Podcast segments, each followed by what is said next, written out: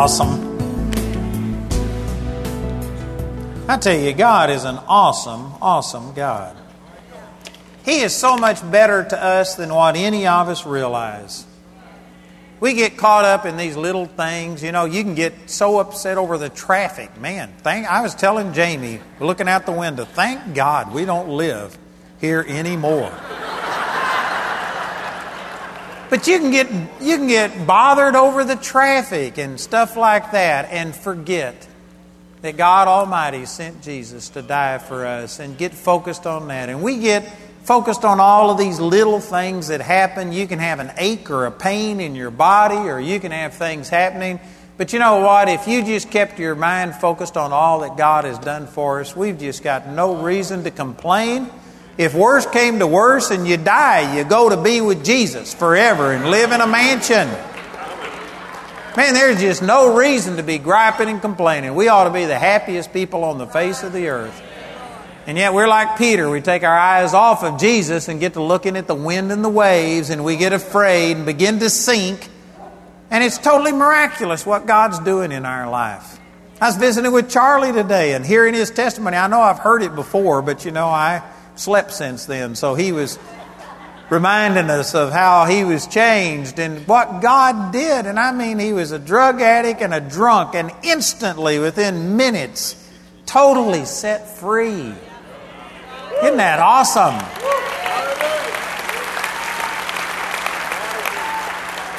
He's walking on water every day of his life. And you can either choose to focus on what you are doing or you can focus on what isn't working and get all discouraged, but God is a good God.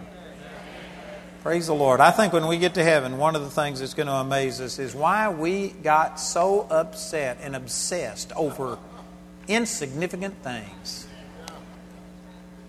Part of it's just because we stay so plugged into this world. If you know, I saw a bumper sticker that says, "If you aren't depressed or concerned," I forgot the exact wording, but something like that. If you aren't depressed, you aren't paying attention. And you know what? If, if all you're doing is looking at the natural realm, that's true. Because, I mean, we live in a fallen world and there's a lot of bad things happening. But, man, God is so good. The Bible says that the heavens declare the glory of God. His firmament shows uh, His handiwork. Day unto day utters speech. Night unto night shows knowledge. Did you know he had a beautiful day today? This was just a nearly perfect day. It was awesome. God was just speaking loud and clear, and yet there's people that didn't hear from God today. Not because God's not speaking, but because we aren't paying attention, because we're plugged into the news and listening to the latest sex scandal or the latest what happened over here, and we're thinking about those things instead of letting God speak to us through His Word and through creation. Well, God is good. God is good. God loves every one of us, and He's trying to reach us, and I believe that He brought you here tonight to receive. You know what I'm going to talk about? Let's turn back over to Proverbs chapter 3, where I received the offering. And I thought I'd just start with this verse. But in Proverbs chapter 3, in verse 7, I read this earlier. It says, Be not wise in thine own eyes, fear the Lord, and depart from evil. I'm going to talk about the fear of the Lord throughout this entire weekend. And I tell you, I think that this is really important. It's very important. There are over 600 scriptures in the New Testament that talk about fear. You know, it uses the word be not afraid or, or fear or fearest or things like that. Over 600. But over 300 of those times are not negative where it says, Don't be afraid, that fear came on them or something. But there's over 300 of these 600 times in the Bible that some form of the word fear is used, that it's used in a positive way. Where it talks about fearing the Lord as being a good thing and a positive thing. And again, because I teach on grace so much, there's a lot of people that you know we're supposed to accept the love of God. It says in 1 John 4:18 that perfect love casts out fear. And so there's people that take that truth and think that man there shouldn't be any fear in our life at all. There shouldn't be terror, there shouldn't be dread, there shouldn't be condemnation and that kind of fear for a believer but there should be a reverence, an honor, a respect, an awe of God, an honoring of God. I'm going to go through a lot of scriptures and show you what the fear of God is in a positive way. But we need to have a fear of God, and because there isn't a fear of God in people, I'm going to share a bunch of scriptures with you, like Psalms chapter 36, verse 1, where it says, The transgression of the wicked says within my heart that there is no fear of God before them.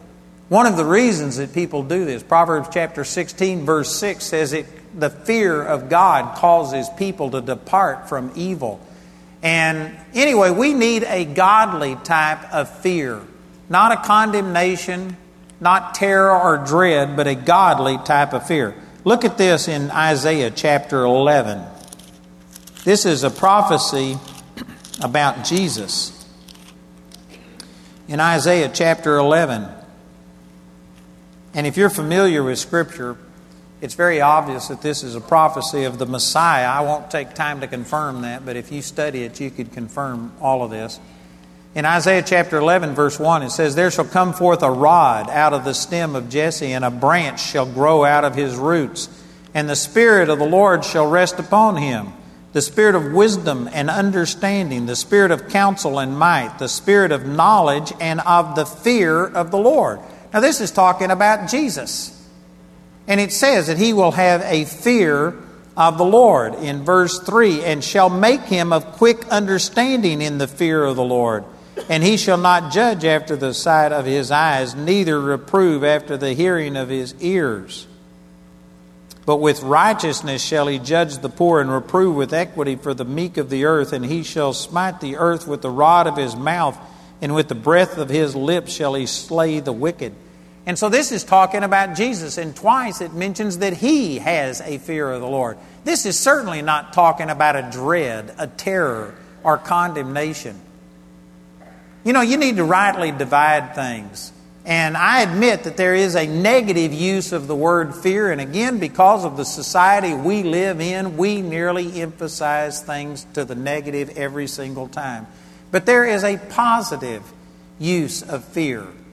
There is a godly type of fear, and it's talking about a reverence. Jesus here was not terrified of his Father, but he was in awe of his Father. Matter of fact, I'll share some scriptures with you as we go through this, where it tells you to honor the gray head and fear the Lord. Did you know part of fearing the Lord is showing respect and honor to other people, specifically your parents or to people that are in authority? Did you know I could stop right here and we could spend the entire weekend talking about how that there is such little respect for authority. And people today, I mean, it has been encouraged, and there's people sitting right in this room who your life has been changed and you love God, but you have been rebellious in your heart since you were a teenager. You're now forgiven, but you still have that spirit of rebellion.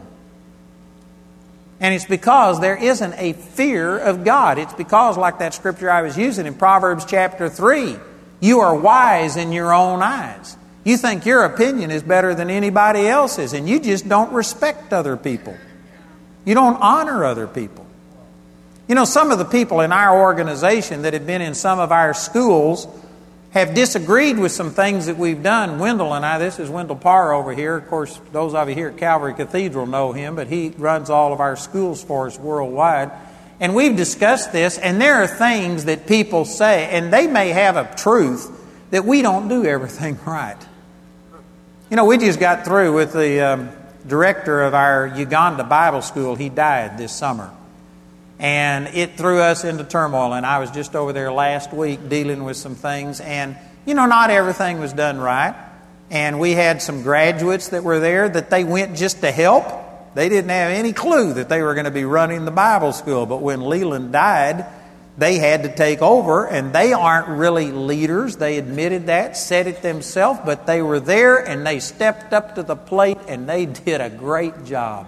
Man, I praise God for them that they didn't run, they stayed and they did what needed to be done.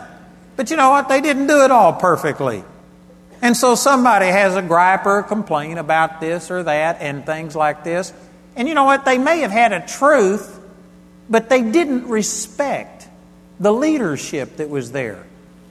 You don't have to necessarily agree with everybody. They don't have to do everything right, but you need to respect authority over you. And there's not very many people that have that attitude. There are people that if they just find one thing wrong, they're looking for something wrong, and they find one thing wrong, well, then that gives them the right to criticize you, to go and talk behind your back, undermine your authority. You know what that is? That is a lack of fear of the Lord. You don't reverence God and you don't reverence the people. You don't respect and honor other people. We got a lot of loose cannons that just go around and they're, they're the standard and everybody has to match up to them. I tell you what, I'm preaching better than you're listening. But there are some of you that love God and your life has been changed, but you have lived with a rebellious attitude for 30, 40, 50, 60 years and you can't understand why things don't work, and it's because you don't respect and honor other people. You know, today, everything in our society is so humanistic. They're looking at only the physical side of everything. They don't understand that there's a spiritual truth and reality and a spiritual world, and so they're, they're trying to find an organic, chemical, physical answer for everything that goes on. And one of the things, this is just one area, but they talk about diet and exercise, and they are obsessing to the point that they are now beginning to tax foods that they don't consider are good for you, and ban this, and forbid children to have certain foods and do all of these things. And they're just getting extreme with this because they only think that physical things affect your health. And yet the Bible says, Proverbs 17 22, I believe it is, a merry heart does good like a medicine. It says in uh, Exodus chapter 20, around verse 12, or 10, 12, somewhere, it says, Honor your father and mother that your days may be long upon the land which God has given you. It says in Psalms chapter 34 if you love life and long days and you want to see your life lengthened, then honor the Lord and fear Him and hate evil and depart from evil. You don't hear that emphasized. They only talk about the physical things, about the food that you eat and about your exercise, and yet the spiritual things are more important than the physical. This is just andiology. You can throw this away if you want to. I don't have a scripture to tie this to, but I firmly believe that physical uh, health and longevity is about maybe 30%. I'm just pulling this from my own uh, understanding. Maybe 30% diet and exercise. And more important than that is your spiritual well being, whether you are honoring God, whether you are honoring people, whether you're walking in joy and peace. The medical profession will come along and say that stress causes your immune system to not work as well and it makes you susceptible to stuff. And people don't even take all that stuff into account. You know, they recently went over to Japan and did a survey because the Japanese have the lowest uh, rate of heart disease of any developed country. And so they went over to analyze why they had such low heart disease rate, and they figured out that it's because they eat so much fish. And so now they come up with these fish oils and all of this stuff.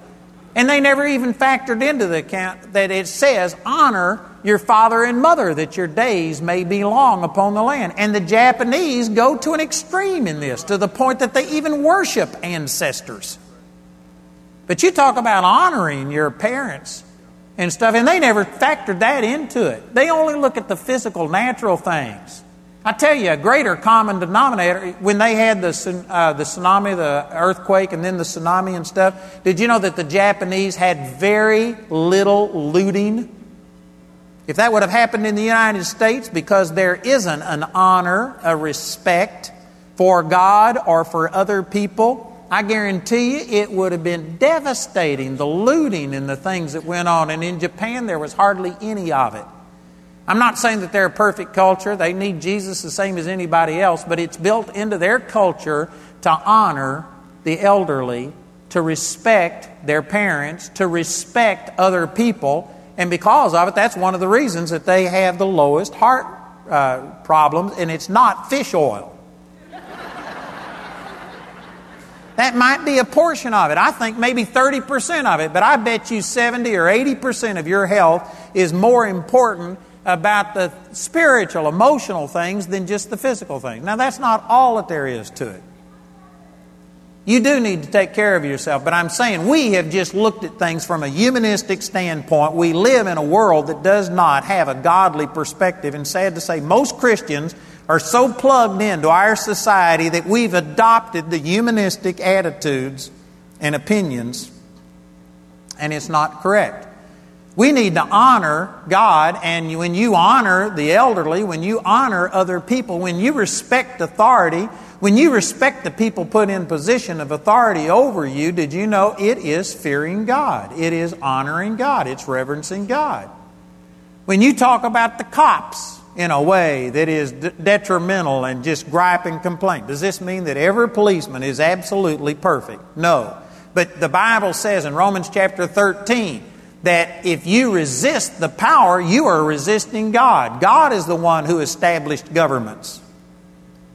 For those of you who can remember what it was like under the Soviet Union, did you know I don't believe that that's a godly form of government? It was oppressive. I've been over there behind the Iron Curtain. I saw people's lives that were messed up. We had the KGB take our car apart, bolt by bolt. We've had uh, we've been in there. We've been intimidated. We've had things happen. I'm not saying it's a good form of government. But God ordained governments. He didn't ordain every government to function the way that they do, but He ordained governments. And it was proven that when the Soviet Union all of a sudden broke up and there was a void of government, did you know that oh, communism was better than anarchy? And a lot of these nations went into anarchy and there was bloodbaths and there was people killed because government authority system is ordained by God. Now, not every authority functions properly and there's room for change and we can pray for change and stuff like that, but you cannot sit there and just overthrow governments and in that void there comes all kinds of problems. And in America today, we've got a total disregard for authority. We got an independent attitude that we are the center of the universe and nobody can tell me what to do. And you know what? It's not a fear of God. If you were to read in Romans chapter 13, let me just read some of this rather than refer to it. But in Romans chapter 13, let me read some of this about authority that God set over us. In verse 1, he says, Let every soul be subject unto the higher powers, for there is no power but of God. The powers that be are ordained of God. Again, this is not saying that God ordained communism. This is not saying that God ordained dictators. We were just in Uganda, and man, some of my friends over there went through Idi Amin's rule and saw every single member of their family killed in front of them. And they laid down and played dead and were able to survive. That doesn't mean that God ordained Idi Amin to go out and kill people, but it means that God ordained governments. It's just, you know, it's no different than a minister. God calls people to be leaders in the church. He raises up apostles, prophets, evangelists, pastors, and teachers. So God ordained this governmental system in the body of Christ. But does that mean that every pastor functions exactly the way that God wants them to? Does that mean that every one of them is perfect and so therefore you have to just submit to everything that they say? No, this isn't saying that people don't make mistakes and that there's not room for improvements. But I'm telling you this that rather than you go in, if somebody does something wrong, rather than you standing up as a member of the church and splitting the church and coming against the government system and saying, I don't like the way you're doing it, so I'm criticizing you, you're worse than the person and what they're doing wrong. The strife and division that you are ushering in is terrible. Did you know in church, I'm amazed at this. We see this in our ministry, and right now we've got a, our, the ministry is going really good, and we're doing good. So I'm not saying this based on anything current, but I've experienced this in my ministry. I've experienced it in church that you would never go into a business and do the things that you do in church. You would never go into a business, and if you don't like your boss and the, something he told you to do, you wouldn't go around and murmur to everybody and say, I don't like this and I don't believe he should be doing this. You go around and start criticizing your boss like that and speaking behind his back and saying this ought to change and stuff, and I guarantee you, you'd get fired in a hurry. There's a lot of you that you don't have to like your boss. You don't agree with everything they do, but you know what? They're the boss. And if you want a job, you just work there. And if it's totally immoral, well, then you've got an obligation to leave that place or to do something, but you don't have the right to go to the CEO and tell him that he's wrong and start correcting him and telling him what to do. You understand your position in authority and you recognize that somebody's in authority over you, and so you submit yourself. But in church, a pastor is fair game. If you don't like it, you go to criticizing him, speaking behind his back. I couldn't tell you how many times people have gotten hold of my teaching and it's different than what they're hearing in their church. And so they say, I'm going to stay there. God called me to stay there and I'm going to change that church. And I tell them, that is not God. I said, that is not a godly attitude. I've pastored churches, and it takes a miracle for the pastor to change the church. I tell you, it is a first class miracle for a pastor to change the hearts of people, and for you as a member of the church to stand up and start criticizing and speaking against it and getting your little group over here and saying, let's change this, and the pastor isn't right about this, and he's wrong, and we ought to do this, and you're going to do that. And man, intercessors. That gives you a covering in prayer, you can say everything you would ever gossip about and do it all in the name of the Lord and get by with it. I tell you what, intercessors have split a lot of churches. And if you were to do that in your secular business, they'd fire you in a heartbeat.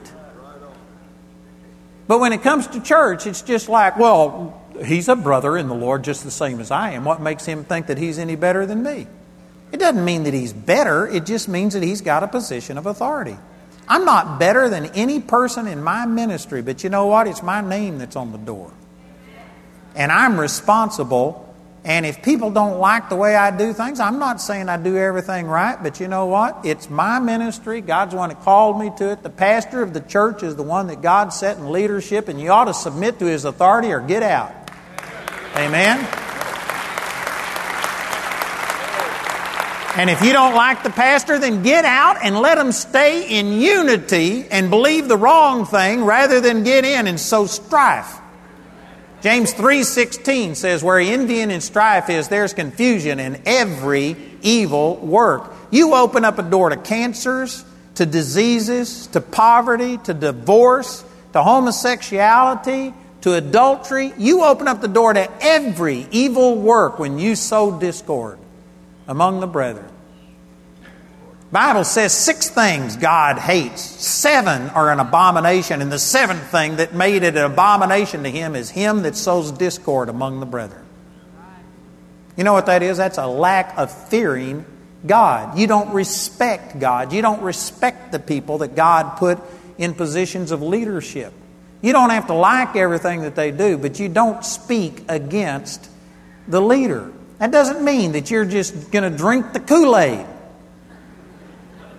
If they're doing something wrong, don't follow them, but don't be mean about it. Don't be critical about it. If you don't like your boss and if it's something that is just totally ungodly, don't do it. But you can go to him and say, Look, I respect you and you're the boss and I'm not. But you've asked me to falsify something and I cannot do that and you either make an exception for me because I am not going to operate in a lack of integrity or whatever, or I'll just leave, but I'm not going to criticize you. I'm not going to do anything, but I cannot violate my own conscience. You know what? That's a godly attitude. It would be a godly thing to go to a pastor and say, Pastor, I love you, and praise God, you're the one that God put in a position of authority over this church, not me. It's not my place to tell you what to do, but I can't, in good conscience, support what you're teaching. And you know, if the guy is really a good minister, maybe he'll sit down and if you don't attack him, maybe he'll say, So what do you believe? Show, show me. And maybe they'll open up and receive it. But if, if he doesn't agree with you, then the right thing to do would be to leave. Or either, you know, some things aren't worth fighting over. There's some things that are in, you know, maybe you don't like the color of the carpet.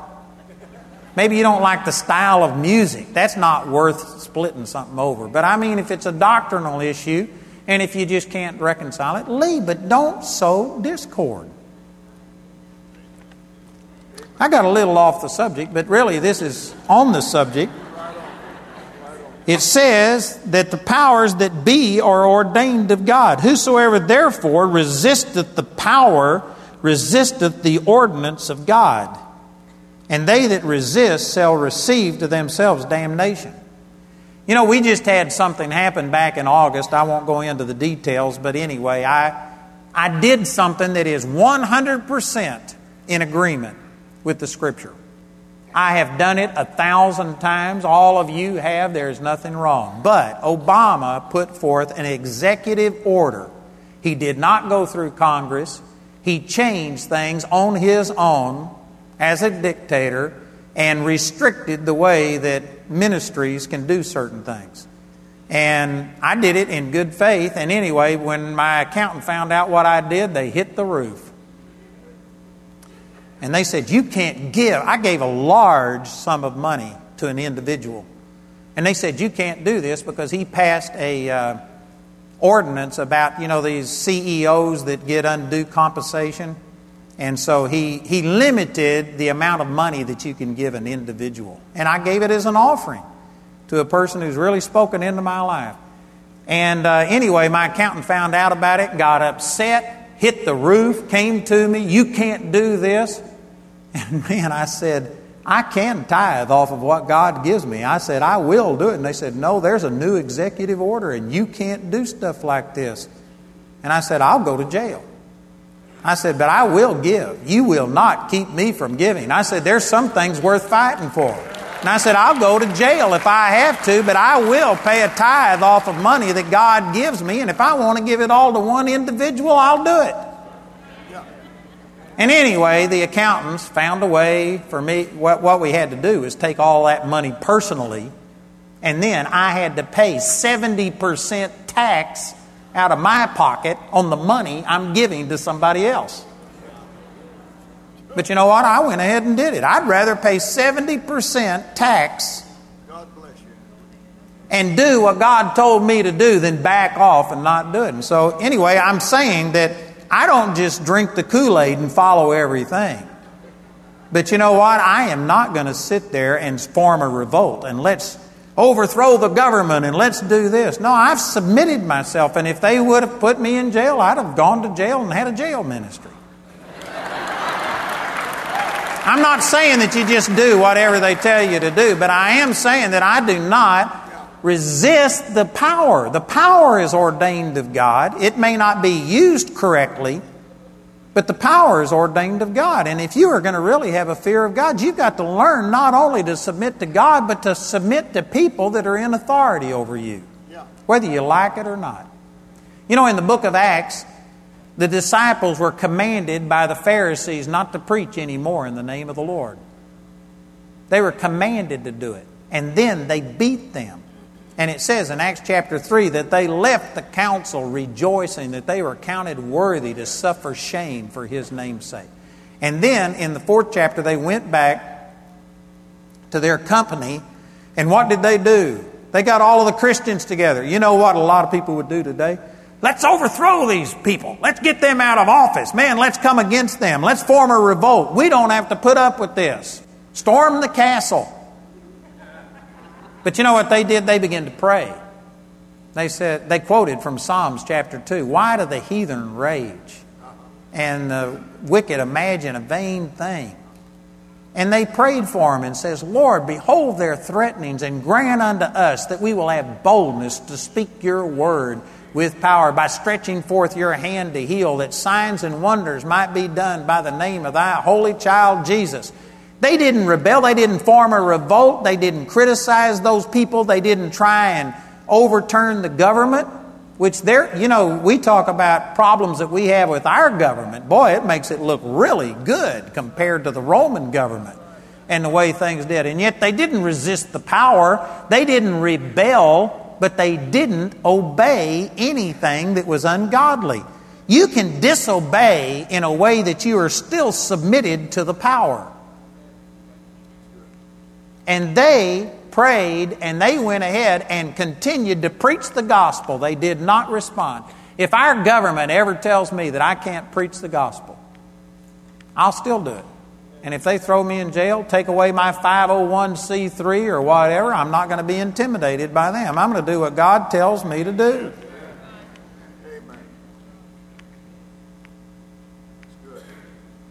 Man, we've got to fear God more than we fear people. But there is a right and a wrong way to disobey. And those disciples showed a good way. They didn't, they didn't form a revolt. They didn't criticize the government. They prayed for the government, prayed that God would touch them. And then they said, Give us boldness to go ahead and do what's right. And they went ahead and did what's right. Do you know over in England, I've got a television network over there, the God Channel. They now have a God Channel USA, but they used to be God Channel in England, is where it started. And I've been on there for uh, 11 years, broadcasting on their network. Rory and uh, Wendy Alec uh, have been friends of mine, not real close friends, but I've known them for a long time. And anyway, they've helped me to be on there. But when they were based in the UK, did you know that in the UK it is against the law to say that Jesus is the way, the truth, and the life on television? You can't say that. It's against the law. Because that is restrictive, and it's saying that the Bible is right and everybody else is wrong, and that's a hate crime. So they don't allow you to say that. You could say that the Bible says Jesus is the way, the truth, and the life, but you couldn't make it just a statement that it's absolutely true. I actually had a um, book on my uh, table, and they blurred it out because it had an offensive title on it that was contrary to their hate laws. I said something about homosexuality being wrong, and they took my program off the air. I said something about abortion being murder, and they took my program off the air. I mean, while it was playing, they, the government agency calls up and stops it. And you know what? In the UK, they've just got such restrictive things that they won't allow you to do.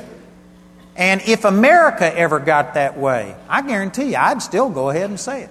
And they might kick me off the television, they might do something. But I'm going to continue to do what God tells me to do. But I'm not going to do it in a way that I hate America and I thumb my nose at you and I refuse to submit to you. I'm just going to obey God. And if it costs me something, if it puts me in jail, I'll do it. That's the fear of God. And yet I'm doing it in a way that I'm not rebellious at our nation. I'm not against it. I pray for our nation. But if it ever comes to a choice between God and this country, I'm a Christian more than I'm an American. Amen. And I will honor God above this country. And so it says in verse 3 it says, For rulers are not a terror to good works, but to the evil. Wilt thou then not be afraid of the power? Do that which is good, and thou shalt have praise of the same. For he is a minister of God to thee for good. But if thou do that which is evil, be afraid, for he beareth not the sword in vain. For he is the minister of God, a revenger to execute wrath upon him that doeth evil. Wherefore ye must needs be subject, not only for wrath, but also for conscience sake. In other words, not only because you could be punished or put in jail or something done to you, but just because conscience sake. God told you to obey the authority and the leaders over you. For uh, this cause pay ye tribute also, for they are God's ministers standing, uh, attending continually upon this very thing. Render therefore to all their dues tribute to whom tribute is due, custom to whom custom, fear to whom fear, honor to whom honor. Owe no man anything but to love one another, for he that loveth another hath fulfilled the law. Man, you could I could take these things and just expound on it forever, but did you know a person who will not pay their taxes is a person that isn't fearing God and isn't honoring God and isn't following God? It usually goes over about like that. Now, I'm not for all of the taxes that we've got, and I believe it's okay to take whatever exemptions they give you and things like that. And so I'm not saying that you just pay the maximum amount. You know, use wisdom and, and use the deductions that they give you and stuff. But for you to avoid taxes is wrong. It is contrary to God's word, and you are not fearing God and honoring God and honoring those that are put over you. This statement where it says, Oh, no man anything, we often pull that out and talk about that this means don't go in debt and pay your bills and do things like that, and that's a just application. It's okay to say that, but in context, it's talking about taxes. Custom to whom custom, and all of these things. This is talking about pay your taxes. And if you don't pay your taxes, you aren't fearing God. You aren't honoring God and honoring the people that God has put over you. Thank you for that thunderous silence. this is what the Bible says. So, when I'm talking about fearing God, I'm not talking about condemnation and going around terrified that God's going to get you and under the wrath of God. I'm just talking about are you honoring God? Here's some other scriptures. Let me read some of these scriptures to you in the New Testament about fearing God. In Acts chapter 9, verse 31. It says, this is right after Saul had been converted and turned to Christianity. It says, Then had the churches rest throughout all Judea and Galilee and Samaria and were edified, and walking in the fear of the Lord and in the comfort of the Holy Ghost were multiplied. Did you know in the New Testament it talks about walking in the fear of God? This is not talking about a terror, a dread, afraid that God's going to punish them. The church was redeemed. They were walking in grace the way that the body of Christ is not walking in grace today, and yet it speaks of them walking in the fear of the Lord and the comfort of the Holy Ghost produce multiplication. So that's a positive use of fear. 2 Corinthians chapter 7 verse 1 says, "Having therefore these promises, dearly beloved, let us cleanse ourselves from all filthiness of the flesh and spirit, perfecting holiness in the fear of God." Again, a New Testament scripture written by the Apostle Paul talking about fearing God in a positive way produces holiness in your life. Ephesians chapter 5 verse 21 says, Submit yourselves one to another in the fear of God. This was talking about husbands and wives. Husbands and wives are supposed to fear God. It was commanded by the Apostle Paul to fear God in a marriage relationship. 1 Peter chapter 3 verse 15 it says but sanctify the Lord God in your hearts and be ready always to give an answer to every man that asketh you a reason of the hope that is in you with meekness and fear. Again, this isn't talking about a dread, a condemnation, or something like that, but it's talking about honoring the Lord. Look at this passage in um, Psalms chapter 115, verse 11. It says, Ye that fear the Lord, trust in the Lord. I believe that from this you can say that fearing God is trusting in God. Ye that fear the Lord, trust in the Lord. He is their help and their shield. The Lord hath been mindful of us. He will bless us. He will bless the house of Israel. He will bless the house of Aaron. He will bless them that fear the Lord, both small and great.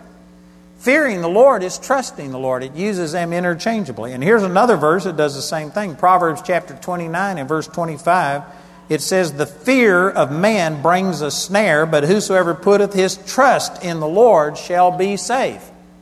It's using the word fear in the first part of this verse, fearing man, you could say it this way whoever trusts in man is going to get a snare. You're going to get trapped. If your trust, if your reliance is upon men and upon what men can do, you're going to be snared. But if you trust in the Lord, you will be safe. So again, this is showing that fearing the Lord is talking about where is your trust?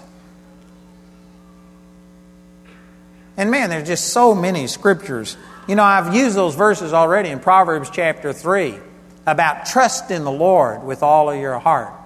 Lean not unto your own understanding. In all of your ways acknowledge him, and he shall direct your steps. Be not wise in your own eyes, but fear the Lord and depart from evil, and then honor the Lord with your first fruits.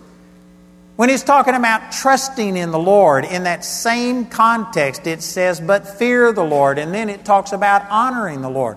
When a person doesn't give their offering, and they say, I want to give, but you don't understand. I've lost my job. I'm on welfare, and I just don't have much to give. You've got a lot of money. I guarantee you, even a person on unemployment has a lot of money coming in compared to other places. I just got back from Uganda. And you see people living in shacks, cardboard shacks, and tin shacks that they put up. You are rich. I don't care if you're on welfare. You are richer than 90% of the world's population right now. And for you to say I don't have anything to give is incorrect. You got a lot of money coming through your hands. But the problem is you aren't honoring the Lord. You aren't trusting the Word of God and what it says. Give, and it shall be given unto you. Good measure, pressed down, shaken together, and running over shall men give into your bosom. You don't trust that. You've got money. You may not have as much as you'd like. You may not have had as much as you did have, but you do have money, and the bottom line is you don't trust God. You don't trust what the Word says. You aren't honoring God. You don't have a fear of God. I'm not talking about a condemnation that He's going to get you. God's not mad at you. But you don't honor Him. You don't trust Him. You don't rely upon Him. You trust that money more than you trust God. Don't shout me down because I'm preaching good. There's people sitting right in this auditorium. Well, I want to give, but I need this money. Why?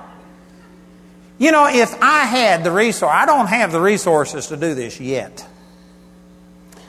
But if I had the resources to say that any person who comes up here and gives me $100, I'll give you $10,000 in return. That's a hundredfold return. If you trusted me, you would find a way to come up with $100.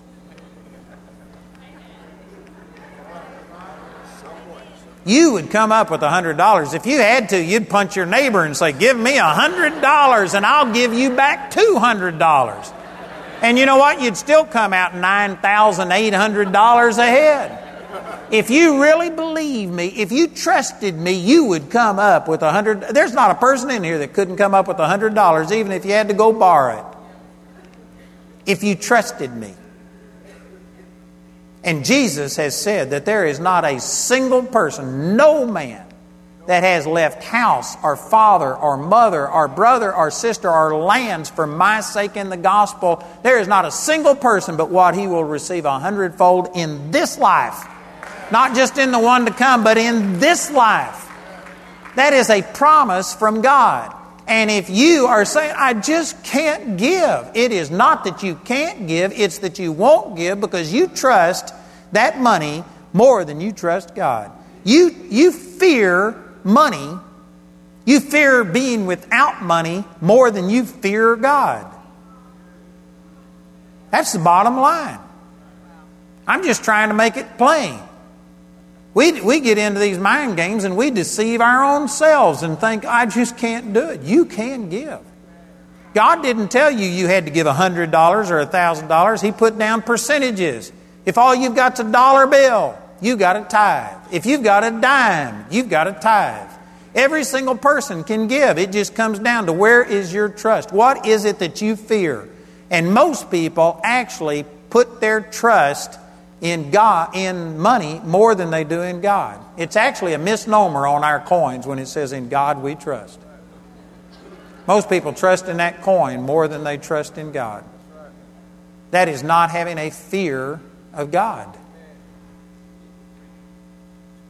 And I'm going to share a lot of scriptures. I've got well over a hundred scriptures on these pages about the fear of the Lord and what it will do and how it releases you and causes the blessing of God to manifest in everything else. And this isn't talking about a terror, a dread, being condemned. It's just talking about honoring God. It's talking about trusting God. It's talking about a reverence. Matter of fact, if you look in Ephesians chapter 5 and verse 33, this is right after it said, I believe in verse 21, about submitting yourselves one to another in the fear of God.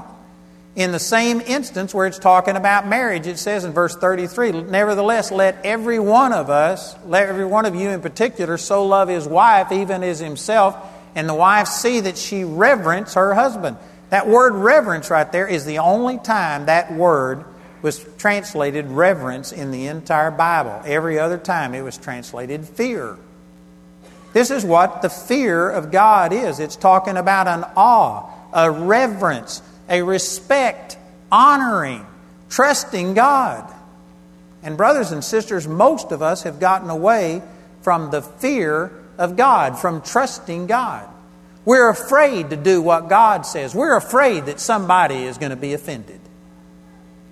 We have become so politically correct that you can say whatever you want to, but the bottom line is we fear men more than we fear God. We fear criticism. You know, in America, America was built on the preaching of the gospel. And if you've ever listened to David Barton, he for, I forget the exact figures, but the Constitution quoted New, Test, uh, New England preachers over 78 times are direct quotes in our Constitution. It was founded upon revival, upon people that were preaching the Word of God. And the Word of God was all throughout there. And yet, over a period of time, it has gotten to the point that people think that for a preacher to have an opinion on a social issue is crossing the bounds between separation of church and state and that we shouldn't do that. That's all a lie. This nation was founded on those kind of things. We've got every right, matter of fact, we've got a responsibility from God to have an opinion on abortion and on homosexuality and on adultery and on economics and stuff like that. But most preachers have been cowed into submission to where they won't say things like this. They're afraid they'll lose their 501c3. Obama has tried to take away religious exemptions and tried to take away the uh, discount for giving to a religious uh, deal.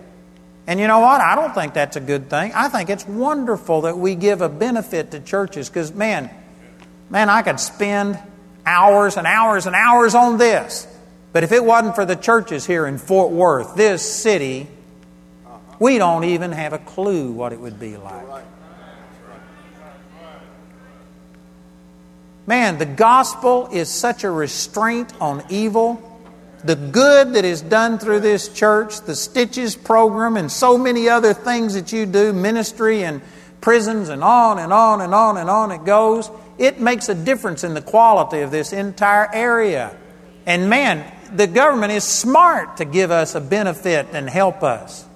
You know, we just had a situation where the HUD, Housing and Urban Development, took away funding from a place where a, one of our Bible college graduates uh, funds uh, women that have been, what is it, dope addiction? And they're coming out of that dope addiction. And she has a home where she brings these people in and rehabilitates them and helps get them jobs and do things. And anyway, HUD has been funding her, each one of these homes, for uh, $25,000 a year. They've been giving them money because it's, a, it's helping these low income, uh, mostly single mothers and things like that. And so uh, this lady rehabilitates them. And in the Sunday paper, they just came out that HUD found out, they knew that she was doing Bible studies, but they thought it was voluntary. They found out that it's mandatory. She mandates Bible studies. So they came to her and they told her that you're, we're going to take away your funding if it's mandated. We can't do anything where you mandate that a person has to study the Bible. And Marilyn told them, says, I won't compromise, says this is the only thing that's changing them. She has a 70 to 80% cure rate with all of the women that go through her program as opposed to like 5% that go through a secular program. And she says it's the spiritual impact that is making the difference, and I won't compromise. And so they cut her funding off, took away from her. That $25,000 deal. And you know what? I'm saying this to glorify God and to praise God. But when I heard about it, I said, I'll make up what the government did. And we support her now, and we're giving what HUD used to do. And this is the way that it ought to be. That you know what? If man, I'm not going to let the government bully and intimidate me into things and say that we're going to take away this. If they take away my tax exemption, I'll still preach the gospel. And God will supply my needs, and I can do it. Amen. So what if they take away our tax exemption? Who gives a rip? Paul didn't have a tax exemption, and he changed the world. Man, we need to fear God. We need to honor God, trust God, respect God, reverence God more than you respect this political correctness and what other people have to say. We need to stand up and take a stand. And I'm telling you, brothers and sisters, the body of Christ as a whole has not feared God, respected God, honored God, trusted God. We have been cowed into submission. There are many of you that when you go to work, you're afraid to say what you believe because you're afraid of the criticism that might come your way, because somebody might tell you to quit preaching or whatever. Now, you've got a responsibility to turn in a good day's work, and if you're preaching on the job, not doing your job, that's not right. But I'm saying, just you in conversation taking a stand for righteousness and standing up for godliness and saying that abortion is murder and saying that homosexuality is wrong and just standing for righteousness, man, you shouldn't be afraid to do that. And yet, there's a lot of people that are more afraid of men and their rejection than they are of God. They reverence men more than they reverence God. And if every person in here, I don't know all of the people where you live, but if every person in here was to take this message and start recognizing that, you know what, I need to honor God. I need to respect him. I need to show him more reverence than I do this lost person over here. And if every person in here was to go out, I guarantee you, you would just go back through all throughout this metroplex. The number of people right here, if we stood up for righteousness and godliness, and I'm not talking about in a condemning way where you're browbeating people, but in love, you just stand up and say, I love you. But you're wrong. Amen.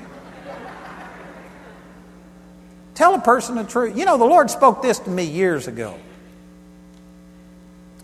And He said, You do not have the right to reject the truth for another person. What that meant to me was I was afraid to tell some people the truth because I thought it might cause them to be offended. And so rather than tell them the truth and give them the privilege and the honor of rejecting the word on their own, I rejected it for them.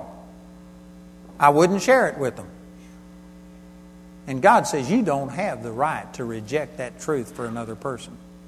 For you to sit there and say, well, this person may not understand, they might be offended. You just rejected it for them. You didn't tell them the truth. You didn't even give them the privilege, the honor, the chance of rejecting it on their own. And you don't have that right. You ought to tell a person the truth. In Leviticus chapter 19, let me read this to you. I'm not sure that I can quote it exactly, but this is the Old Testament law, Leviticus chapter 19.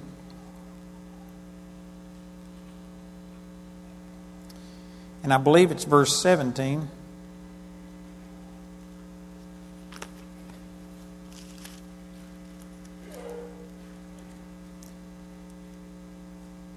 It says, uh, Thou shalt not hate thy brother in thine heart, but thou shalt in any wise rebuke thy neighbor and not suffer sin upon him. That says that if you don't rebuke your neighbor, if you don't tell them the truth, you hate them. Or you could rephrase it this way you love yourself more than you love them. You would rather go without that little look, that little glance, that little criticism, the little roll of the eyes. You love yourself so much that you don't want to suffer somebody rolling their eyes at you or saying, oh man, a fanatic. And so you're just not going to tell them the truth. And you can say what you want to, but it comes down to you, you love yourself more than others. And then look at the next verse in verse 18 Thou shalt not avenge, nor bear any grudge against the children of thy people, but thou shalt love thy neighbor as thyself. I am the Lord. Jesus quoted that, and we know this that you love your neighbor as yourself, the golden rule. Do unto others as you would have them do unto you, but we don't recognize the context. The context in the previous verse says if you don't do this, you hate your neighbor. You aren't telling them the truth. And we, you can wrap that any way you want to, but the bottom line is we actually fear the rejection of people more than we fear God. We want the acceptance of people more than we want the acceptance of God. Those are some strong statements. But that's what these verses are talking about. And so the fear of man brings a snare, but whoever puts his trust in the Lord shall be safe. In Acts chapter 13, let me read this to you. Here's other New Testament scriptures that are talking about a positive fear of the Lord. Acts chapter 13 and verse 16. Then Paul stood up and beckoning with his hand said, Men of Israel, and ye that uh, fear God, give audience. Here's the Apostle Paul talking to an audience and says, You that fear the Lord, listen to me. That wasn't a bad thing, it was a positive thing. He was talking about people who honored God, people that respected God, people who put God first in their life, people who trusted God, responded to God more than they responded to people. He says, Hear me. And then down in verse 26 of this same chapter, it says, Men and brethren, children of the stock of Abraham, and whosoever among you that feareth God, to you is the word of this salvation sent. There again, he is using the word fear in a positive way. So, anyway, tonight is just kind of introduction. tomorrow, I'm going to start getting into some of the exact scriptures about what the fear of the Lord is, how to do it. But I've just been trying tonight to show that the fear of the Lord is something that is commanded hundreds of times in Scripture. It is not talking about being dreading God, being under condemnation being fearful that God's going to hurt you or punish you. He's placed all of our punishment upon Jesus. But you know what? We should honor God. We should reverence God. We should respect God. We should trust God. We should exalt God above any other person. And there isn't a lot of that in our society today. We don't honor God. We lean unto our own understanding. We walk in our own eyes' wisdom. And we live in rebellion at the authority that God has placed in our life. And we wonder why we have a lot of the problems that we have. It's because there isn't a fear of God. Man, the fear of God is healthy. The fear of God, one of the scriptures I'll be reading, it'll prolong your life. You'll live longer if you fear God and honor God and put God first. You don't have to be afraid of people. You can get to a place to where your job came from God. It says in Psalms chapter, I'd have to look this up, it's either 75 or 76. Promotion doesn't come from the east or from the west or from the south, but it's the Lord that sets up one and puts down another. You could look at God as your source and say, God, I trust you. I depend upon you. I honor you. Even though I work a job and even though a man gives me a paycheck, they are not my source. You are. And you could fear God to a point that it doesn't matter what the economy's doing. You sleep good at night because God is your source. You aren't fearful about losing that job. You believe God is going to supernaturally preserve your place, and if He doesn't, well, then it's because there's something better for you, and He'll give you something better.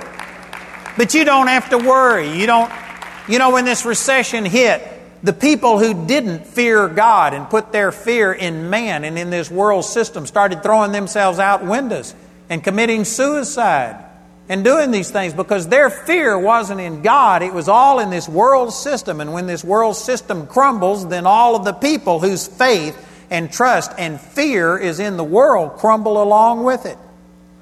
I'm saying this in love to you tonight. You may think I'm not in love, but I'm telling you the truth. I love you, and that's the reason I'm telling you the truth.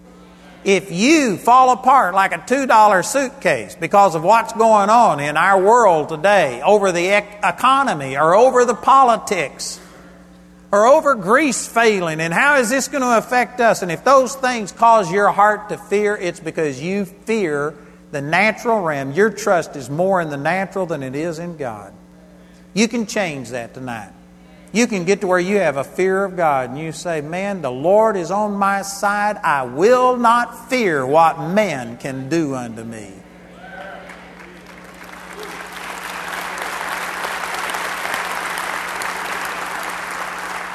If you're anxious and worried and got ulcers and you're depressed and struggling with all of these things, it's because you do not fear God. You fear men. You fear circumstances. Your fear is in physical, natural things more than it is in God. When your fear is in God, there will be a peace that passes all understanding, and you'll be able to rise above the things of this world. I'm telling you, it's a healthy thing. God wants you to fear Him, to reverence Him, to trust Him, to honor Him, to put Him in first place in your life. And man, I'm going to share so many scriptures with you about what the fear of God produces in your life. But this is powerful, and it's something that's missing in even a lot of Christians' lives. There's a lot of Christians that got born again, got their sins forgiven, but the truth is they don't fear God as much as they fear men and fear other things. You need to put God first in your life. And if you'll do that, I guarantee you, you are going to see God supernaturally come through, and you'll rise above all of these things here in the world. I'm just amazed at how Christians seem, they, they profess that they're born again, but in experience, they're as sick as the people who aren't born again. They're as poor as the people who aren't born again. They are as stressed out as the non Christian. They're as mean as the non Christian. They're as depressed as the non Christian. I've actually held meetings before when I said, How many of you in here are fighting depression? I quit asking because it's not, unnorm- it's not unusual to have 80 to 90% of spirit filled Christians stand and get prayer for being depressed. I'm not mad at you for that, but I'm saying it's a shame. That should not be. Man, if anybody ought to be blessed, if anybody ought to be happy, we're the only ones who got anything to rejoice about. And yet, Christians today are as bummed out as non Christians. Something's wrong with this. There ought to be a difference between a Christian and a non Christian. One's alive, the other one's dead. You ought to be able to tell the difference between somebody who's alive and somebody who's dead. But it really comes down to what we're talking about that many Christians put their faith in the Lord for eternity, but in this life they do not have a fear of God. God is not the one that they fear the most. They fear all of these things. They're plugged into the natural world. They've assumed the attitude of the unbelievers, and I tell you, you can revert that, reverse that. You can fear God, and the fear of God will promote you and bless you. Amen?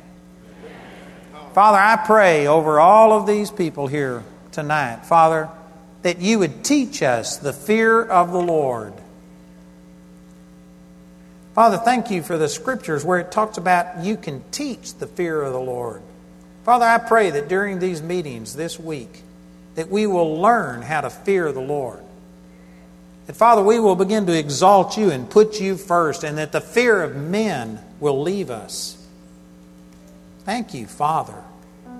Holy Spirit, we welcome you to come and teach us how to fear you properly, how to reverence you, honor you, trust you, exalt you the way that we're supposed to. And Father, we thank you. I believe that this is going to make a difference in our hearts. I believe that the fear of men is leaving and that the fear of God is coming in its place. Thank you, Heavenly Father, for giving us hearts to understand and receive. And we believe that this is going to make a difference in the lives of people here. Father, we thank you for that in the name of Jesus. Amen. You know, if you aren't born again tonight, you need to receive the gift of salvation. That's the first thing that you have to exalt Him in and trust Him in. Before you can really go any further, you've got to make Him your personal Savior. If you've never been truly born again, you might be a religious person, you may be a good person, but that doesn't make you saved. It's not when you stand before God, if your good outweighs your bad, then you're, you're saved. No, it has nothing to do with your goodness or badness. It's all about did you make Jesus your personal Lord? Did you exalt Him? Did you confess Him with your mouth and make Him your Lord? Not just acknowledge that He exists. It says in James chapter 2, verse 19, it says, You believe that there's one God, you do well. The devil also believes and trembles. But won't you know, O vain man, that faith without works is dead? Salvation is more than acknowledging that God exists. Even the devil has done that. It is submitting yourself and making Him your Lord. That doesn't mean that you're saying, I'll never make a mistake, but it means that you're willing for Him to have absolute control of your life. You make Him your Lord, and you won't fulfill it perfectly, but that's your desire. When you're willing to commit yourself and put your faith 100% in Jesus, then you'll be born again. If you've never done that, you need to receive salvation tonight. And if you've been born again, Jesus told his disciples, don't go anywhere, don't do anything, don't tell anybody about this great news until you receive power from on high. And then he spoke about the gift of the Holy Spirit. And in Acts chapter 2, the Holy Spirit came upon them and they all spoke in tongues. And man, there was power released. You have to be born again, and then once you're born again, you also have to receive the baptism of the Holy Spirit. You don't have to have the baptism of the Holy Spirit to go to heaven, but you have to have the baptism of the Holy Spirit to have victory in this life and reach the fullness of what God wants. Even Jesus didn't do any miracles until the Holy Spirit came upon him. And there's a lot of people today that just assume that, well, I got the Holy Spirit when I got saved. Well, in a sense, you got a portion of it, but there is a second experience. The disciples received the Holy Spirit, but then they received the baptism of the Holy Spirit, and it changed them from weak people who were more afraid of men than they were of God to powerful people that stood up to the very authorities over them. And the difference was the baptism of the Holy Spirit. It is a separate experience, and speaking in tongues is a part of it. Some people think, well, I believe I've got the Holy Spirit, but I don't speak in tongues. Do I have to speak in tongues? No, you don't have to speak in tongues. You get to speak in tongues. It's a blessing, it's powerful. If I had time, I could teach you on that, but just take my word for it. Speaking in tongues is one of the most powerful things. When I received the gift of speaking in tongues, my life changed. It totally, totally changed my life. If you don't speak in tongues, you need to receive the baptism of the Holy Spirit. And I'd like to pray for you and help you receive. Make, I know that every person in here needs to be born again and baptized in the Holy Spirit. Is there anybody here tonight who would say that I need one or both of those? I either need to be born again and or I need the baptism of the Holy Spirit and this gift of speaking in tongues. Anybody here like that? If that's you, I want you to raise your hand. Here's people over here. There's people all over. Praise the Lord. I know somebody's probably thinking, what are you going to do? Do I have to join this church? No, we aren't asking you to join this church. This is a good church. You ought to be in a good church, but we're just wanting to help you receive. I've actually got a free book I'm going to give you that will explain all of this. So we aren't going to take anything from you. We're going to minister to you and help you. So if you raised your hand, or if you were supposed to raise your hand but didn't do it, would you just get up out of your seat and come forward and let us pray with you right here and we want to help you to receive these gifts from God. Just come forward right now from all over this building. I want you to come down here and we're going to pray with you and help you to receive. Thank you, Jesus. Hallelujah. Let's praise God for this. Isn't this awesome? Thank you, Jesus. Hallelujah.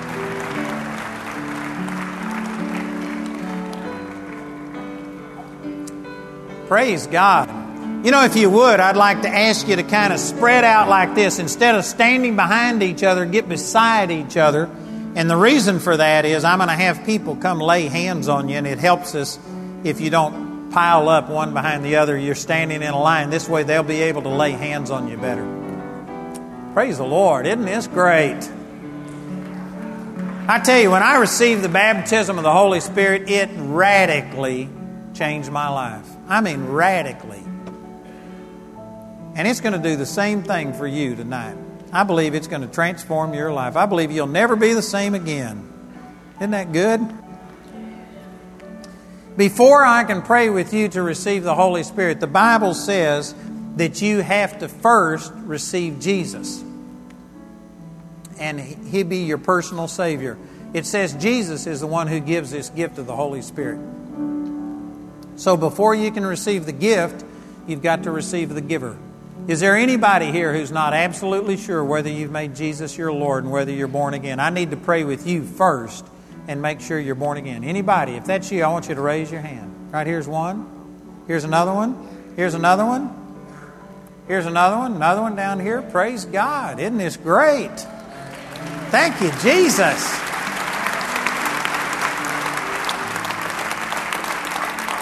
Anybody else? Are you sure? I'm not trying to talk you out of your faith. You just got to be sure. And there's a lot of people that are just assuming that they're in a relationship with God. The Bible says, 1 John 5 uh, 13, that we have the witness in ourself and know that we have passed from death unto life.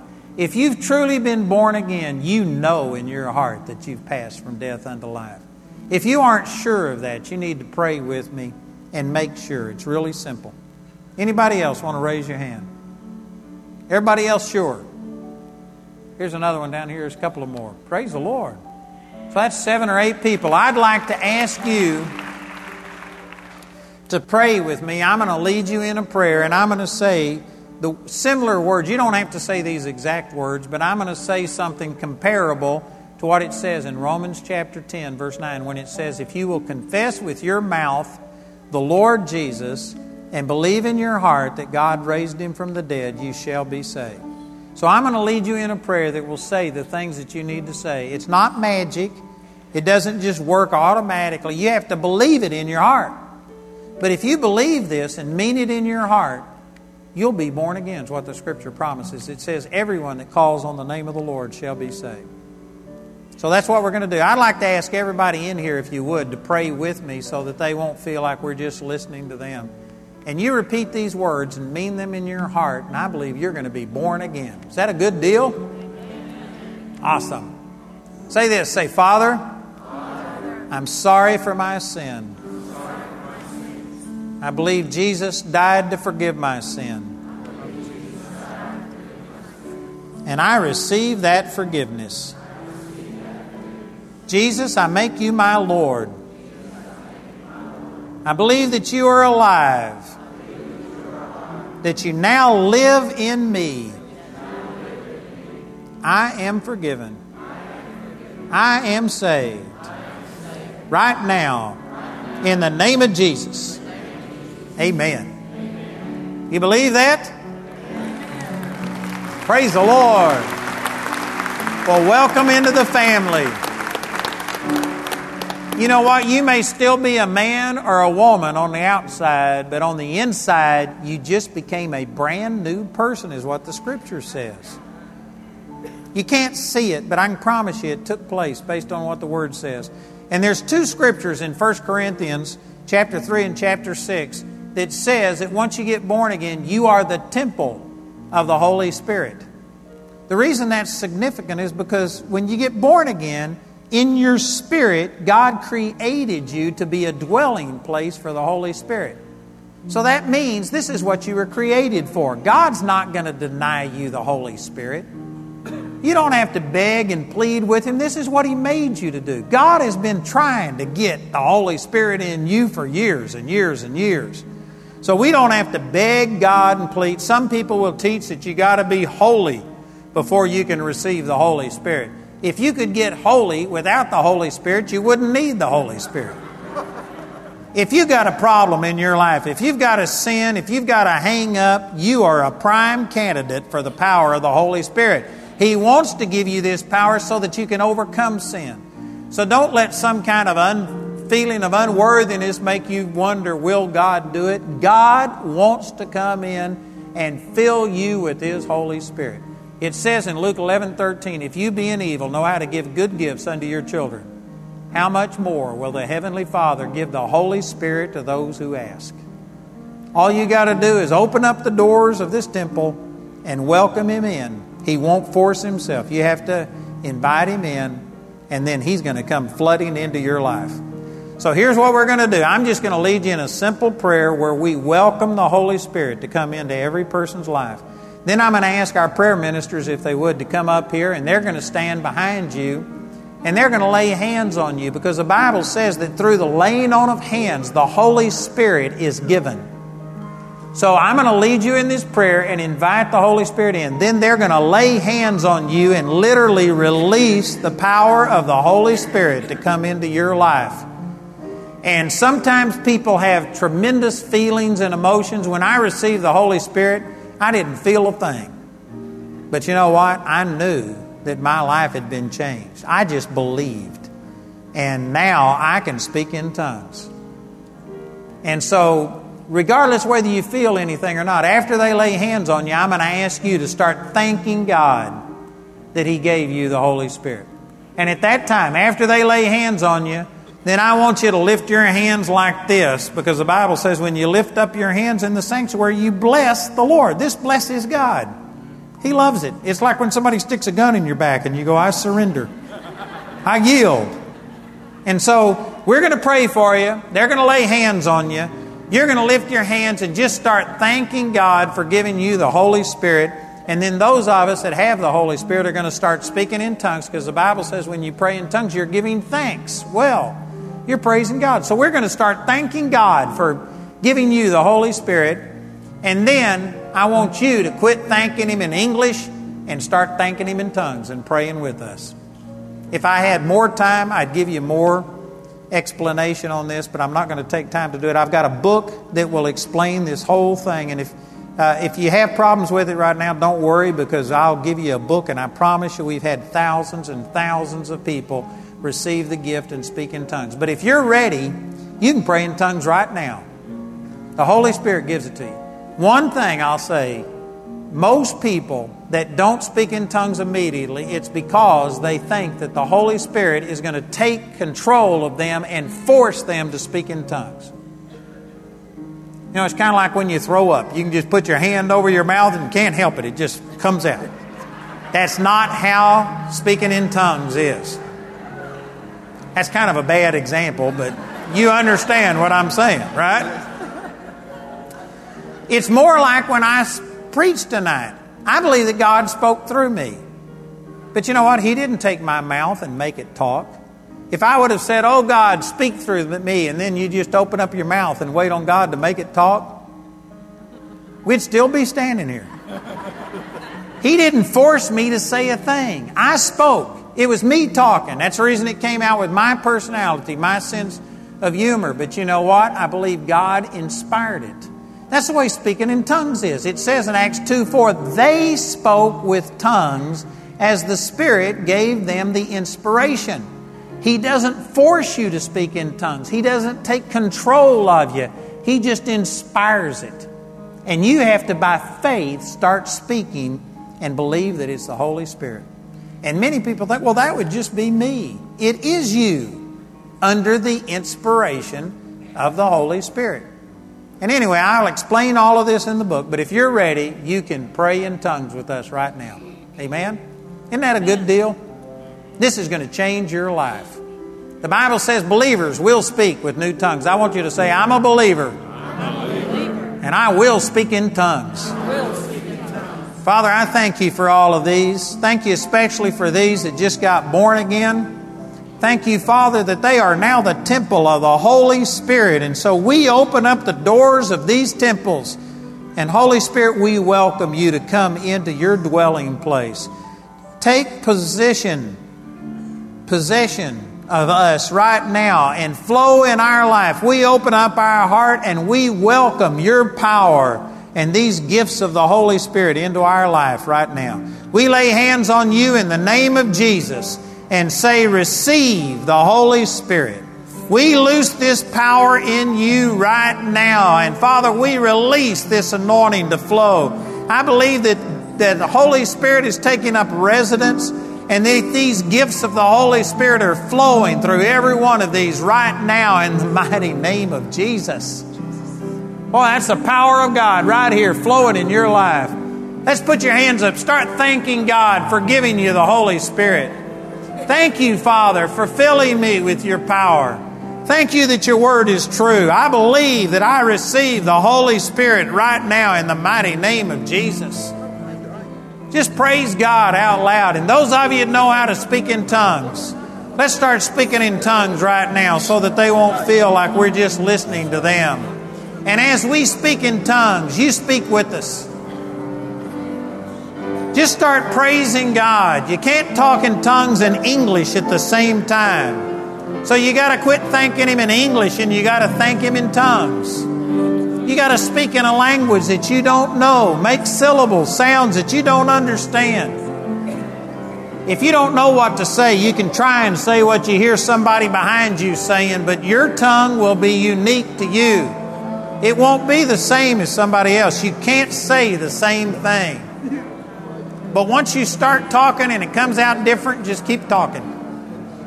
Thank you, Jesus. Man, right here, let's just speak. Be bold. The Bible says when you're praying in tongues, you're bypassing your brain. You're praying out of your spirit. That's the reason it's so powerful. You bypass your doubts, your fears, your unbelief, and you're praying out of your born again spirit.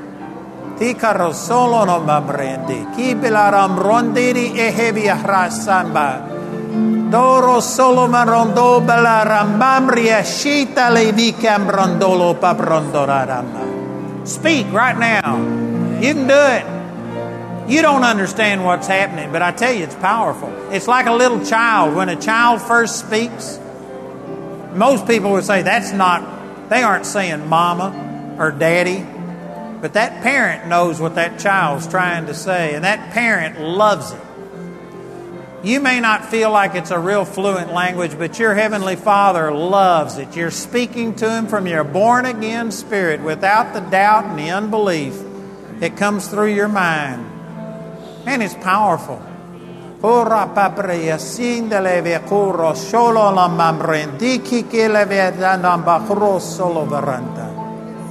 Kehera mera bokoro shono no makora re mia prantara maria samba brotopa pro shotom brontomba. Boy, many, many, many of these people are praying in tongues. Isn't this awesome? Thank you, Jesus. Father, we receive this. Thank you, Father. Let me have your attention here for a minute. I'm sorry to interrupt you. But you know, whether you spoke in tongues or not, I believe God gave you the Holy Spirit because He promised that He would. I'm not speaking in tongues right now, but yet I have the Holy Spirit.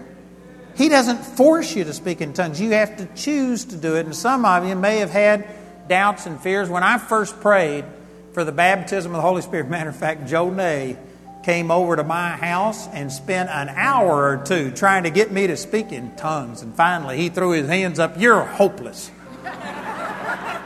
and left. But you know, I spoke in tongues that day, Joe.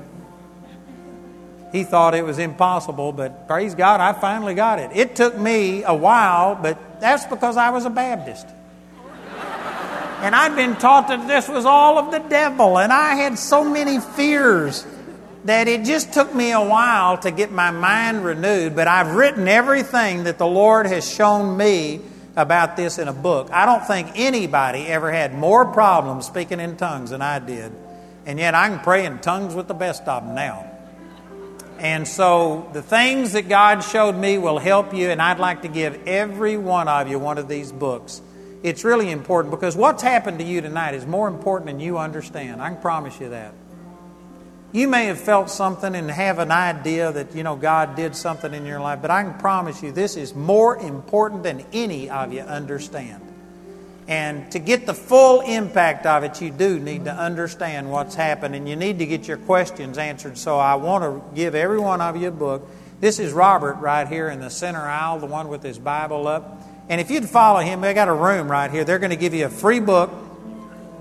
They will talk to you, pray with you. If any of you have questions, if there's anything that we can do to help you, we've got some of our prayer ministers that are going to be there to help you. So if you would, just take a moment to go follow Robert, and we'll give you that book and we'll help you. And praise God. We believe this is going to be a life changing experience for you. Amen. Praise the Lord. Thank you, Jesus. Praise God. Awesome. Isn't that great to see so many people receive? Thank you, Jesus. Praise the Lord.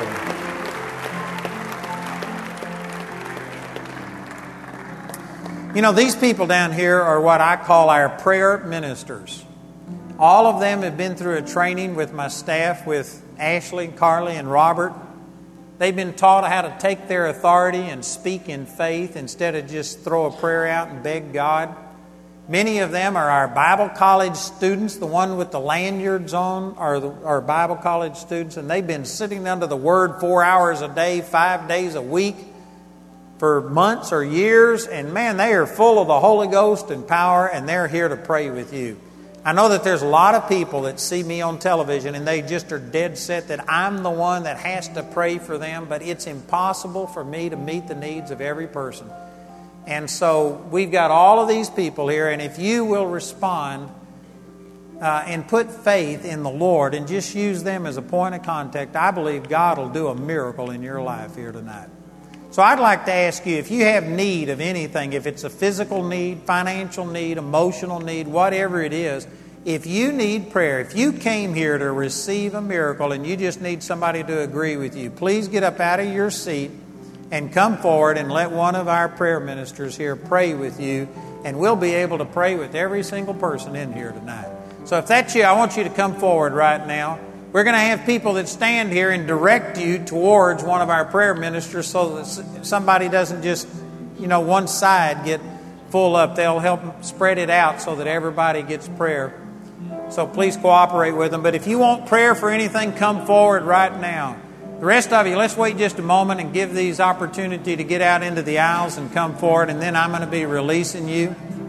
Also, I uh, pray with them as they're getting prayer, and I call out healings. We see blind eyes open, deaf ears open. A lot of miracles happen as I operate in the gifts of the Spirit and pray up here. So you're welcome to stay and pray with us if you need if you would like to but if you need to go you're free to go thank you so much for coming remember that we have services tomorrow at 10 a.m and 7 p.m and then on saturday we have services at 10 a.m and 6 p.m remember it's 6 p.m on saturday instead of 7 and also don't forget that we have all of these materials books cds uh, dvds out there so please take advantage of them Praise God.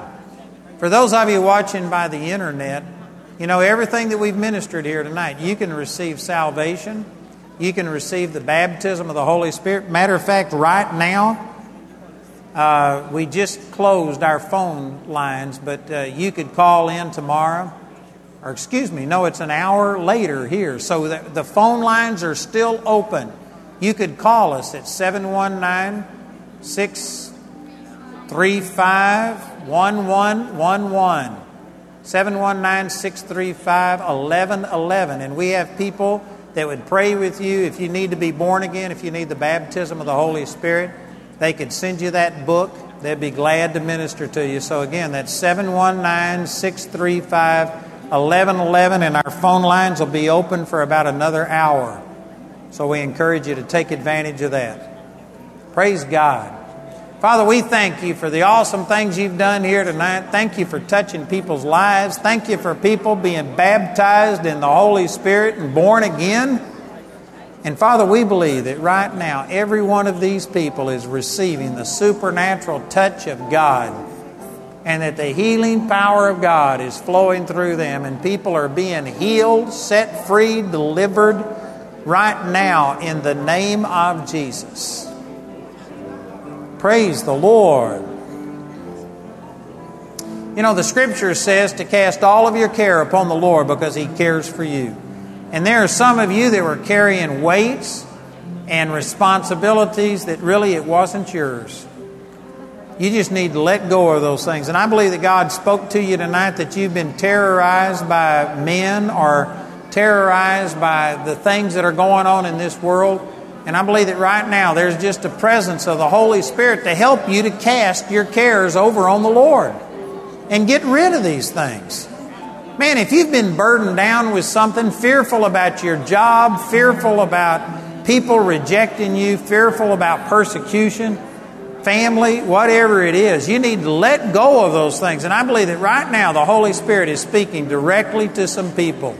These could be people watching by the internet too. You just need to let go of these things. You know, if that's you, if you're receiving this prayer that I'm praying right now, if this is a word of knowledge for you, I'd like to ask you just to stand right where you are and hold your hand up so I can see who this is. And I'm going to pray for you, and I believe God is setting you free. You're casting your care over on the Lord and getting free of this right now. Amen. Father, we thank you. Thank you, Jesus, that you care for us. And it really doesn't matter what anybody else has to say. That, Father, you are more than enough. Your grace is sufficient for us. So, Father, right now we respond to this word and we cast our care over on you. Boy, some of you are experiencing rejection, and in the natural it's really bad. But the Lord is saying that His love is so much greater that it's not even worthy to be compared to the rejection that someone else has given you, whether it's a husband, whether it's a family member, a co worker, whoever it is. I believe that right now the love of God is just flowing and setting people free, and that your cares are cast over on the Lord, and this worry and care, frustration, fear is gone now in the mighty name of Jesus. Father, we thank you for delivering and setting people free right now. Thank you, Jesus. That's the power of God. There's some of you that have been suffering chronic sickness too, and it's related to stress and worry and fear. And as you cast your care over on the Lord, health is going to start springing up in you. You've been standing and rebuking individual things and fighting them, and yet it's not just one thing, it's just the fact that you've been operating in care and worry and stress. And as the peace of God flows through your life, it's going to produce physical healing in your bodies. Right here is health flowing unto you. Praise God. You're going to be able to sleep. Some of you have been plagued by not being able to sleep. You're going to sleep supernaturally like a baby. You're going to have supernatural rest. You'll lay down in peace and sleep, for the Lord makes you dwell in safety. Praise God. Man, there is the peace of God coming on you right now. Man, that's awesome. I believe some of you have been set free right now. Supernatural peace of God is coming upon you. Father, we agree. A peace that passes understanding. We receive this and thank you for doing that for us right now in the mighty name of Jesus. Here's people's uh, backs that are being healed. Right up here in the very top part in your shoulder area in the back. Somebody here has been having pain right here in your shoulders, on the back part of your shoulders. Here's the healing power of Jesus flowing towards you right now. That pain's leaving you. If this is you, I want you to stand and raise your hand so I can see who it is I'm praying for. Here's the healing power of God flowing towards you right now. Father, for all of these that are standing with their hands raised, I release the anointing of God and command these pains to leave. And whatever causes this pain, pain, you be gone. Bodies, you be healed right now. In the name of Jesus, loose them and let them go.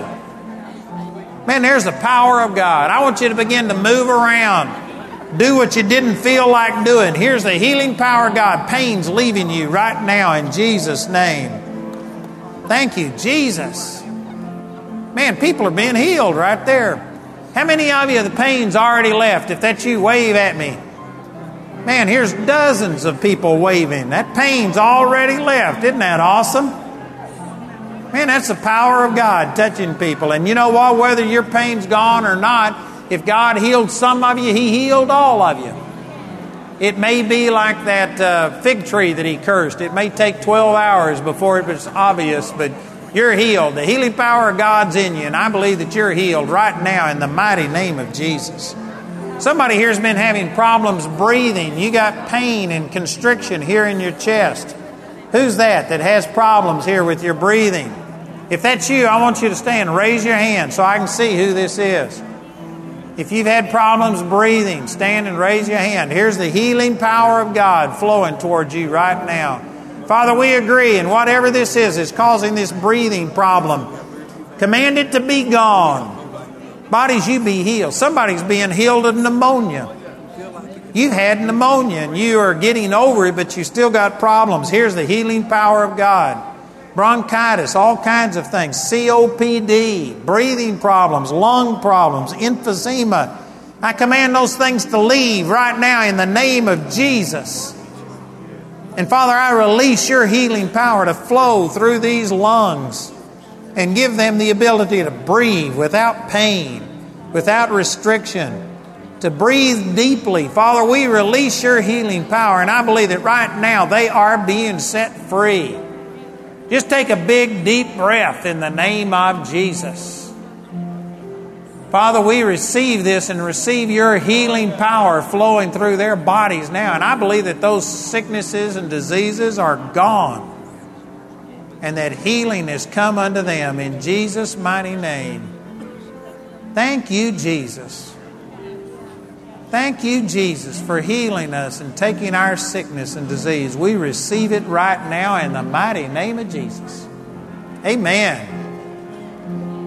Praise God. Who in here can already tell a difference in your breathing? If that's you, raise your hand. Here's one back here. Here's another one. Another one.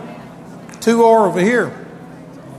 Anybody else? You can already tell a difference in your breathing, right? Here's another one. Anyone else?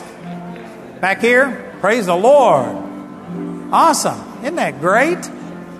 And you know, again, whether you see it or not instantly, God has touched your body and your body is in the process of recovering right now. You just believe that you're healed and walk out of here and begin to start acting like a healed person would, and you'll see that healing manifest itself. Praise the Lord. Thank you, Jesus. Father, we agree and we receive these miracles. Thank you, Father, for touching our bodies for healing us. Thank you, Father. Praise the Lord. Thank you, Jesus. Somebody here's been having a back pain right down low in your back, right where your waist is, and you've got a pain right back there in the in the pit of your back down low. If that's you, I want you to stand. Raise your hand. Here's the healing power of God. Number of people. Anybody else? Praise the Lord. Father, I just agree, and right now I thank you for that word. I believe that you are healing these people. We command that pain to leave in the lower part of their back. Whatever causes this, we command it to stop right now in Jesus' name. Pain be gone. Boy, there are people watching by the internet right at home right now that are being healed. That pain's leaving your body. You're able to stand, move around without any pain. Father, we just release this power, and I thank you that this pain is gone and whatever caused it is healed. Thank you, Jesus. Well, there's a lot of people. There's a lot of people right there experiencing freedom from this pain. It's just left you right now. Man, praise God for that. Just thank Him that you have been healed. Father, we receive this miraculous healing power. Believe that this is done and that we are pain free and it's not coming back in the name of Jesus. Who in here, your pain's already left? If that's you, I want you to wave at me. Praise the Lord. Here's three over here, four, five, six, seven, eight, nine, ten, eleven, twelve. Man, again, a lot of people being healed. Isn't this awesome? Father, we thank you for the manifestation of this healing, that that pain is gone, and for every person, that they, everyone was healed, and that this pain is not coming back on us. Father, we agree and we receive it, and we thank you for these miracles. Man, that's awesome. You know, if a doctor could do that, that'd be awesome, wouldn't it? Well, Dr. Jesus just did it. Jesus set you free. Praise the Lord. Thank you, Jesus. Father, we receive these miracles now in the mighty name of Jesus. Father, thank you for this woman. I believe she's able to walk freely without any pain, without any problems. We release this anointing right now Thank you for your healing power flowing in her body. We receive this healing now in Jesus' mighty name. Praise the Lord. Thank you, Father. Hallelujah. Thank you, Jesus. Man, we've seen some powerful things happen tonight. Not only people being healed, but you know, I believe the Word of God is penetrating and setting us free from the fear of men. Thank you, Father. Father, we just thank you for your word. Thank you for the Holy Spirit that you've given us.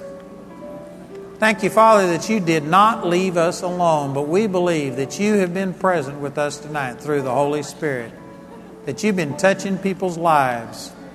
And Father, we give you the glory. Thank you for what you are doing right here in Fort Worth, Texas, and around the world. Thank you, Jesus. Thank you for all of these changed lives. We agree and receive it in the name of Jesus. Amen. Hallelujah. Well, everybody who wants prayer is getting prayer, so I'm going to let you.